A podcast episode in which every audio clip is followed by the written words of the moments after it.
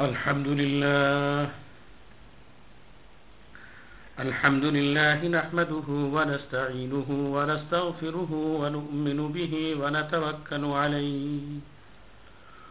ونعوذ بالله من شرور أنفسنا ومن سيئات أعمالنا. من يهده الله فلا مضل له ومن يضلل فلا هادي له. وأشهد أن لا إله إلا الله وحده لا شريك له وأشهد أن سيدنا ومولانا محمدا عبده ورسوله صلى الله عليه وعلى آله وأصحابه وبارك وسلم تسليما كثيرا كثيرا. أما بعد فأعوذ بالله من الشيطان الرجيم. بسم الله الرحمن الرحيم. إنما يعمر مساجد الله من آمن بالله واليوم الآخر وأقام الصلاة وآتى الزكاة وآتى الزكاة ولم يخش إلا الله.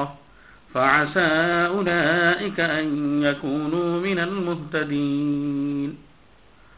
قال رسول الله صلى الله عليه وسلم أحب البلاد إلى الله مساجدها وأبغض البلاد إلى الله أسواقها. وقال رسول الله صلى الله عليه وسلم من غدا إلى المسجد أو راح أعد الله له في الجنة نزلا كلما غدا أو راح. وقال رسول الله صلى الله عليه وسلم من بنى مسجدا يبتغي به وجه الله بنى الله له مثله في الجنة সম্মানিত মুসল্লিয়ান কেরাম আমরা এই মুহূর্তে অবস্থান করছি মসজিদে কিন্তু অত্যন্ত দুঃখের বিষয় যে আমাদের ভিতরে অনেকেই আমরা মসজিদে আসি নিয়মিত নামাজ আদায় করি কিন্তু মসজিদের করণীয় অনেকেই আমরা জানি না। মসজিদের আদাবগুলো কি অনেকেই আমরা জানি না। মসজিদের ফজিনাতগুলো কি এগুলো আমরা অনেকেই জানি না। তাই আজকে আমি আপনাদের সম্মুখে যে বিষয়টি নিয়ে আলোকপাত করতে চাই সেটা হলো মসজিদের আদব। তো মসজিদের আদব জানার আগে আমাদের সর্বপ্রথম জানা প্রয়োজন যে মসজিদের গুরুত্বটা, অবস্থানটা কি। মানুষের জীবনে মসজিদের গুরুত্ব অপরিসীম। তার অবস্থান অনেক উপরে। মসজিদ আল্লাহ তালার ঘর রসুল্লাহ সাল আলী ওয়াসাল্লাম বলেন কোন সম্প্রদায় যখন আল্লাহর ঘর সমূহের মধ্য থেকে কোন ঘরে একত্রিত হয়। তো এই যে আল্লাহ তালার ঘর এটাই মসজিদের অবস্থানকে আমাদের সম্পর্কে, আমাদের সম্মুখে স্পষ্ট করে তুলেছে। অর্থাৎ আল্লাহর ঘর যেটি, তার অবস্থান সর্বোচ্চ হওয়া উচিত। মসজিদ পৃথিবীতে সর্বোত্তম জায়গা এবং আল্লাহ তালার সবচেয়ে প্রিয় স্থান। যে হাদিসটি আপনাদের সম্মুখে একটু আগে আমি তেলাওয়াত করেছি, পাঠ করেছি, সেই হাদিসের ভিতরে রসুল্লাহ সাল আলী আসাল্লাম এরশাদ করছেন আহাবুল বিলাদি ইলাল্লাহি মাসাজিদুহা। আল্লাহর নিকট সর্বোত্তম জায়গা মসজিদ এবং সর্বনিকৃষ্ট জায়গা বাজার। তাছাড়া মসজিদের অবস্থান বুঝতে আমরা এর দ্বারাও বুঝতে পারি যে মসজিদ ইসলামের দ্বিতীয় ভিত্তি ফরজ নামাজ আদায়ের স্থান। অর্থাৎ নামাজ ইসলামের দ্বিতীয় ভিত্তি, সেটি মসজিদেই আদায় করা উচিত, ফরজ নামাজগুলি বিশেষ করে। আমরা অনেক ক্ষেত্রে দেখা যায় যে নামাজ মসজিদে আদায় না করে নিজের কর্মস্থলে আদায় করছি, অথবা নিজের বাড়িতে আদায় করছি, তো এটা আসলে ফরজ নামাজের জন্য অবশ্যই মসজিদে আসা উচিত প্রত্যেকটি মমিনের। মসজিদে মুসলমান সমবেত হয়, পরিচয় লাভ করে, সম্পর্ক তৈরি করার স্থান এটি। সেখানে কোরআন পাঠের ক্লাস হয়, জ্ঞান ও শিক্ষার পাঠদান করা হয়। কিন্তু আমাদের মসজিদগুলো আজকে আমরা দেখতে পাই যে নামাজ পড়ার সাথে সাথে সেটি বন্ধ হয়ে যায়। তারপরে আবার আর এক নামাজের সময় আসলে খুলে দেওয়া হয়। তারপরে এইভাবে বন্ধ হয়ে আর খোলা হয়। কিন্তু সেখানে তো দরকার ছিল পরস্পরে একে অন্যের সাথে মত বিনিময় করা, অবস্থা জানা এবং কোরআন শিক্ষা করা, ইসলামী জ্ঞান শিক্ষা করার কেন্দ্র হিসেবে সেটিকে আমরা আজ পর্যন্ত আগে যদিও ছিল, কিন্তু বর্তমানে এই বিষয়টি আমাদের থেকে আস্তে আস্তে দূরে সরতে চলেছে। তাই আপনাদেরকে বলতে চাই যে মসজিদের অবস্থান কিন্তু শুধু নামাজ নয়, আরও এই কাজগুলিও মসজিদের সাথে সম্পৃক্ত রয়েছে। মসজিদের গুরুত্ব এবং মর্যাদার আরও একটি প্রমাণ হল রসুল্লাহ সাল আলী ওয়াসাল্লাম হিজরত করার পর সর্বপ্রথম মসজিদ বানানোর দিকে দৃষ্টি দিয়েছেন, আর মদিনাতে আগমনের পর সেটাই তার সর্বপ্রথম কাজ। এখন মসজিদ আবাদ করার কথা বলা হচ্ছে। আমরা শুনে থাকি মসজিদ আবাদ করে, এমনকি আমরা আমি যে আয়াত আপনাদের সম্মুখে পড়েছি, সেখানে আল্লাহ তাআলা বলেছেন, ইন্নামা ইয়ামুরু মাসাজিদ যে আল্লাহ তাআলার মসজিদকে তারাই আবাদ করবে। এই আবাদ করার অর্থ কি?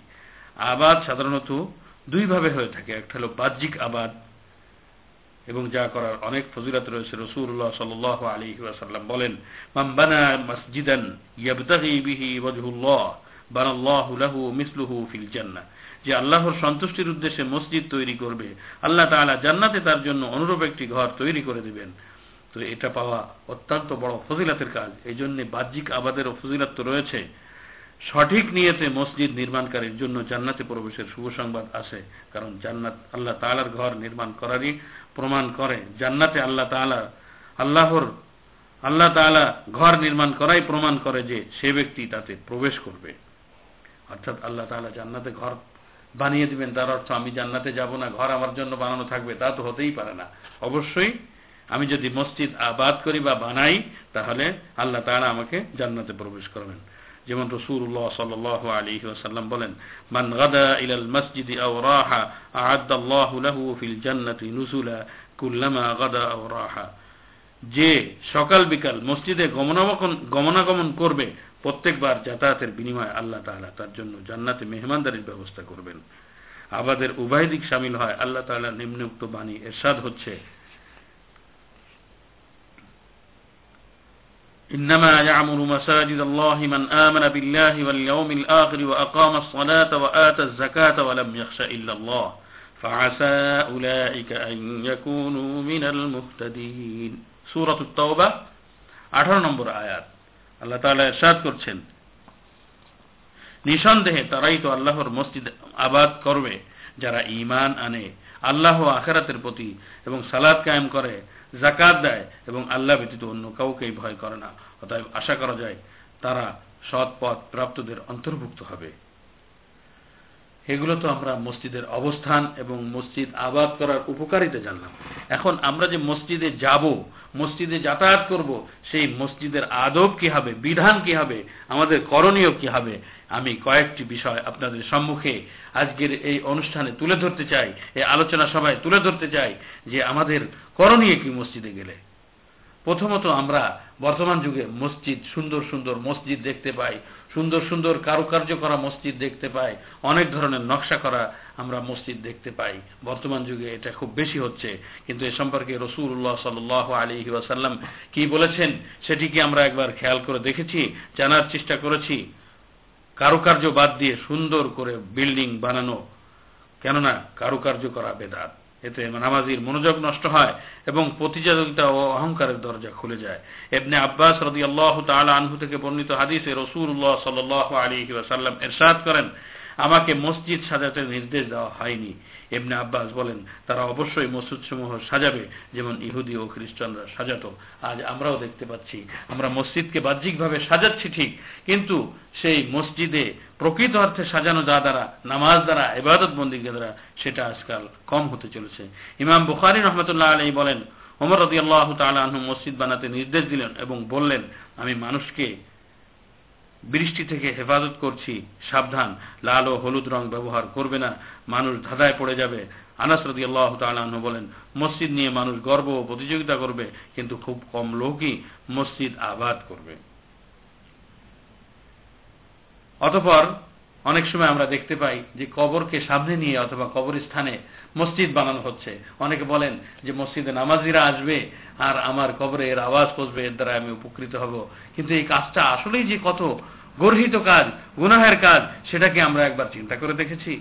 কবরের কথা মসজিদ তৈরি করা কিংবা মসজিদে কবর বানানো হারাম। কেননা এটি মূলত কবরের সম্মান প্রদর্শন এবং আল্লাহ তাআলা ব্যতীত কবরের এবাদত করার মাধ্যমে শিরিকের রাস্তা তৈরি করে।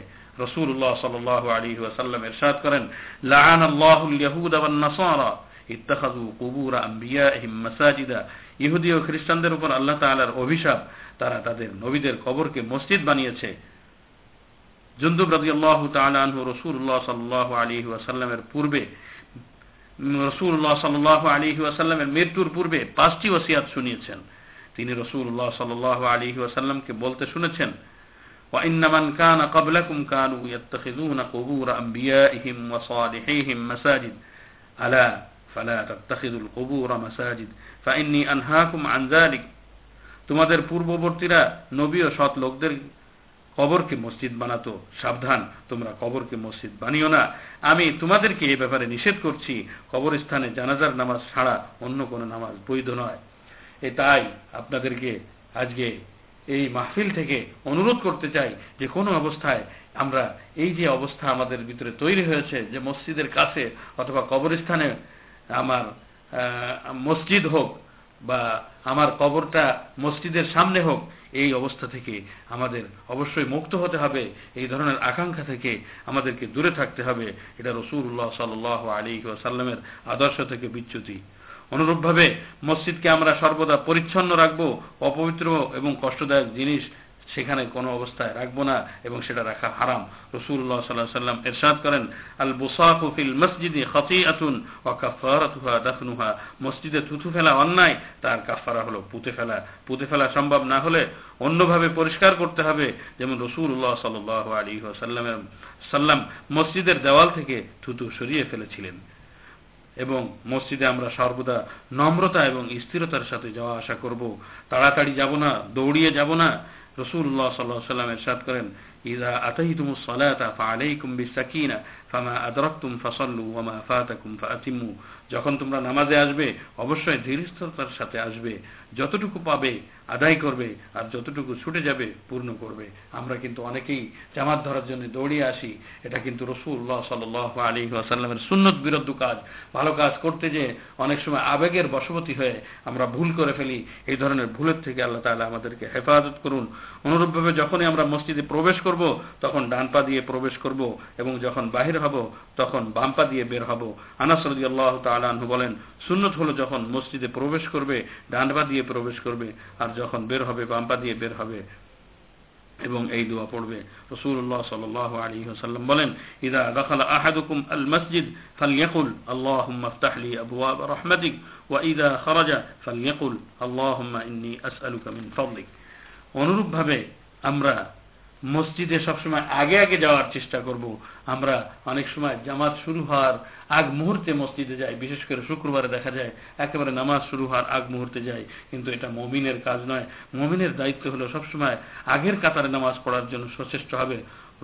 এবং তার প্রতি আগ্রহী থাকবে। রসুল্লাহ সাল আলী ওয়াসাল্লাম আমাদেরকে এর প্রতি উদ্বুদ্ধ করে বলেন, লাউ আলমুন্নাস মাহফিন নিদা ইউসফিল আউ্ল সুম্মালাম ইয়াজিদু إلا أن يستهموا عليه لاستهموا على ذلك ولو يعلمون ما في التهجير لا لسبقوا إليه যদি মানুষ জানতে পারতো আজান দেওয়া এবং প্রথম কাতারে নামাজ পড়ার মাঝে কি আছে আর লটারি ব্যতীত সেটা পাওয়া সম্ভব হতো না তাহলে অবশ্যই তার জন্য লটারির ব্যবস্থা করত এবং যদি জানতে পারতো মসজিদে আগে আসার মাঝে কি ফজিলাত আছে তাহলে তার জন্য হামাগুড়ি দিয়ে হলেও আসতো আর যিনি মসজিদে আগে আসবেন, কোনো কারণ ছাড়া তার প্রথম কাতার বাদ দিয়ে পিছনে বসা উচিত নয়। শেখুল ইসলাম ইবনে তাইমিয়া রহমতুল্লাহ আলাই বলেন, যে ব্যক্তি আগে আসলো এবং কোনো ওজোর ব্যতীতই প্রথম কাতার ছাড়া অন্য জায়গায় বসল, সে শরিয়াতের বিধান লঙ্ঘন করল, পিছনে হটে থাকার দরুন সে অনেক গুরুত্বপূর্ণ কল্যাণ থেকে নিজেকে বঞ্চিত করল।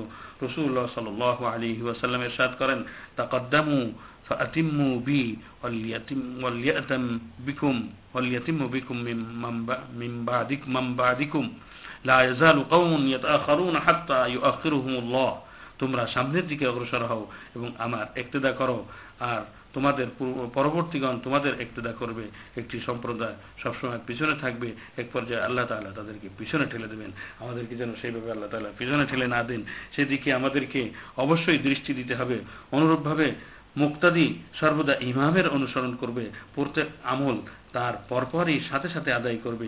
ইমামের আদায়ের আগে করবে না, সাথেও করবে না, আবার ইমাম থেকে অনেক দেরিতেও করবে না। রসুল্লাহ সাল আলী ওয়াসাল্লাম বলেন, ইন্নামা জয়লাল ইমাম উলি উতাম্মা বিহি ফালা তখতালিফু আলী ইমাম নির্ধারণ করা হয়েছে তার অনুসরণের জন্য, তোমরা তার সাথে বিরোধ করো না। তিনি যখন আল্লাহ আকবার বলবেন, তখন তোমরা আল্লাহ আকবার বলবে, আর যখন রুকু করবেন, তোমরা রুকু করবে।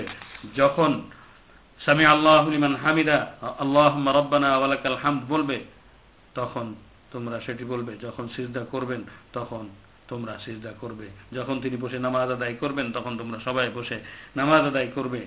ইমামের পূর্বে কোনো কাজ করা হারাম হওয়া সম্পর্কে রসুল্লাহ সাল্লাহ সাল্লাম বলেন أما يخشى الذي يرفع رأسه قبل الإمام أن يحول الله رأسه رأس حمار أو صورته صورة حمار যে ব্যক্তি নামাজ ইমামের পূর্বে মাথা ওঠায় তার কি ভয় হয় না যে আল্লাহ তাহলে তার মাথাকে গাধার মাথা বানিয়ে দেবেন কিংবা তার আকৃতিকে গাধার আকৃতি বানিয়ে দেবেন আমাদের সমাজে আমরা অনেকেই দেখতে পাই যে এইভাবে তারা নামাজ পড়ার সময় ইমামের আগে করে ফেলছে বা অনেক দেরি করছে আসলে এটা না জানার কারণে তাই বলতে চাই যে মসজিদে আসলে আমাদের কিছু জানা না থাকলে বিজ্ঞ ইমামের কাছে আমরা জানার চেষ্টা করব এবং মসজিদের আদব রক্ষা করে চলব এবং মসজিদের যে ফজিলত আল্লাহ তালা রেখেছেন রসুল্লাহ সাল্লাহ সাল্লাম যা বলেছেন, সেগুলো যেন আমরা পেতে পারি এবং মসজিদকে, মসজিদের আদবগুলো আমরা সকলে রক্ষা করে চলতে পারি। সেই তৌফিক আল্লাহ তালা আমাদেরকে দান করুন। দাওয়ানা আনিল আলহামদুলিল্লাহ রবিল আলমী